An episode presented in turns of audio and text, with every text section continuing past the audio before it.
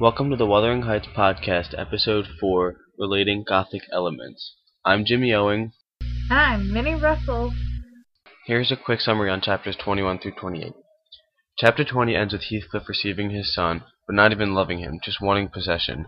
Then, chapter 21 begins with Cathy being upset about Linton leaving. In order to find out about Linton, Nellie begins to ask questions to the housekeeper. From this, she hears that Heathcliff hates his son. Next we see Catherine out hunting and suddenly found talking to Heathcliff and Hareton. She is then asked to join them back at the Heights to meet Heathcliff's son, not realizing it's Linton. After meeting with Linton, they don't recognize each other, and Linton is rude to them, mocking Hareton for his illiteracy. So they leave, and Heathcliff instructs Linton to run after them. The following day, Catherine talks about Linton and asks why he has kept them away from her. She realizes his condescension towards Heathcliff, and he kindly asks her to not communicate with the boy Catherine surreptitiously begins to write letters.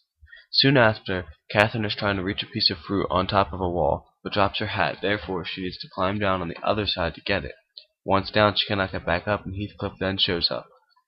He says that Linton is possibly dying of a broken heart, and that he would like for her to visit him. The next day they leave for Wuthering Heights, and once arrived Linton proposes the idea of marriage to Catherine. She doesn't quite answer right away, but begins going to see Linton at night. Nellie then discovers what is going on, and Catherine tells her about her travels to see Linton, and Nellie tells Catherine's father, Edgar, about these visits. He prohibits her from returning to Wuthering Heights to visit Linton, but invites him to Thrushcross Grange. Later on, Edgar agrees on allowing Catherine to see Linton on the moors rather than Wuthering Heights, because he knows how much she means to her, and Edgar begins to fear over his daughter's unhappiness. Once they meet, they are concerned for his health, but decide to wait until later before making any assumptions. The next meeting they meet a rather tense Linton, and soon after Heathcliff arrives, asking them to come to Wuthering Heights.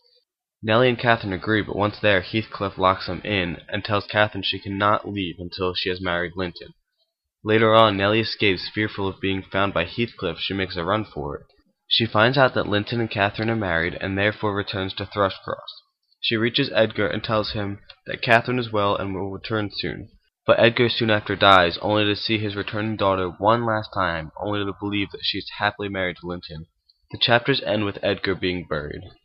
And now a discussion on Gothic elements. Wuthering Heights contains many Gothic elements, a genre that was created by Horace Walpole. Many of these elements include atmosphere of mystery and suspense, omens, portents, visions, dreams, supernatural or otherwise inexplicable events, ghosts, high emotion, raw nerve, impending doom, crying, screaming, women in distress, women threatened by a powerful, impulsive, tyrannical male, forced into an unhappy marriage, economy of gloom and horror, and vocab of the Gothic. Under the category of atmosphere of mystery and suspense, we have unknown character, which has to do with Heathcliff, because he's an orphan and nobody knows where he came from. Having to do with omens, portents, visions, and dreams. There is the subject of Lockwood dreaming about a ghost at his window. Which brings me to the next subject, ghosts.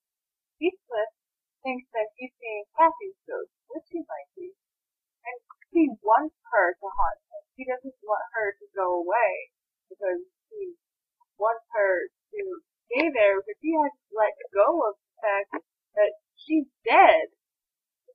The subject of high emotions is present throughout the entire book, especially between Heathcliff and Cathy. After Cathy comes back completely different from the Linton, they just argue all the time. It's like they don't see other eye to eye anymore because Cathy has changed so much.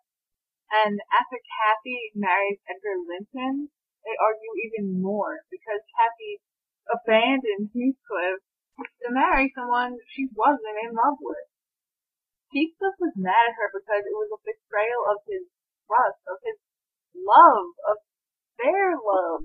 Moving on to the subject of crying and emotional speech Referencing the dramatic reading from last week, we can see that Heathcliff and Cathy's conversation was extremely emotional, and they were both crying and hysterical and just so upset But Anyway, now we're going to talk about women in distress.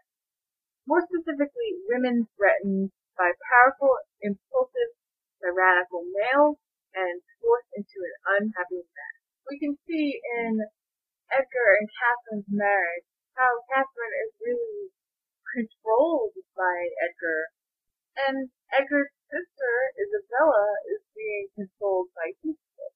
Heathcliff doesn't love her. Heathcliff will never love her because he still loves Catherine, but he treats her badly and is And there's nothing that Isabella can do about it. Anyway, if I keep talking, I'm gonna take up all the time, so I'm just gonna try to wrap this up a little bit. We see elements of romance also in Wuthering Heights. Powerful love, which is Heathcliff and Catherine who love each other on a different level that Edgar could ever love and the rival lovers or suitors. Catherine has two suitors and she needs to pick one. And that is really a very pivotal moment in the story. And it really shows you why Catherine made the decisions that she made and why things turned out the way they did. Moving on to a comparison to a modern film we are going to be comparing Wuthering Heights in respect to the elements of the graphic novel to The which is a very gothically themed movie. In The Corpse Bride, Victor, the main character, has to do with dead people, which relates to ghosts, which are also in Wuthering Heights, and he has a high emotion, but of a different kind. It's not so much anger and passion as nervousness and fear. We also see the theme of women in distress in that Emily, the corpse bride, was originally tricked by the man she was going to marry, and he ended up taking all of her money and killing her. But that's about all the time we have for today, so we'll see you next time. Again, I'm Jimmy Owing. And I'm Minnie Russell, and you just listened to the Wuthering Heights podcast.